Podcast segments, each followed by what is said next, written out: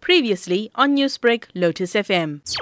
So what we've announced as Samro is that we have now entered into a licensing agreement with what we call all these short form video content social media platforms. Here we're talking with the likes of TikTok, the likes of Facebook, the likes of Netflix.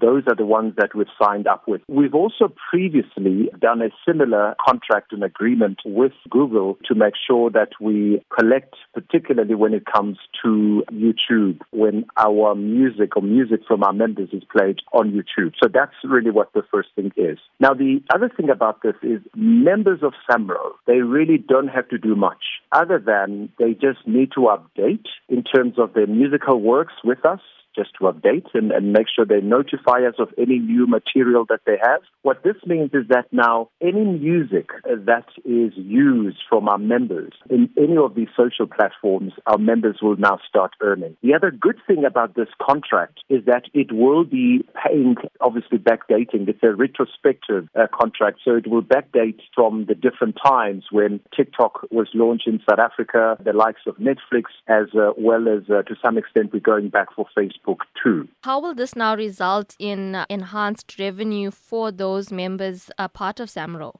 Part of really efficiently administering music rights on behalf of uh, music composers, authors and publishers. That's really what the, the idea is. Previously, they were not getting any royalties for any of the music that was used on Facebook, Netflix, as well as TikTok. They weren't being able to get that. And what this now does, it allows our members to start earning because now we'll be able to claim claim their, their royalties from those respective social media platforms. We know that this deal will now enrich these platforms through the use of high quality content produced by members, but how will it also broaden the scope and usage of member content? In terms of what we do on our side as SAMRO, we, we collect purely for what I call public rights. That's what we're focusing on in terms of anything that has been, any of our music for our members that has been used publicly and also purely for composers. In any music, there's different rights at it. Sometimes there's needle time, sometimes there's mechanical rights, but on our side, we focus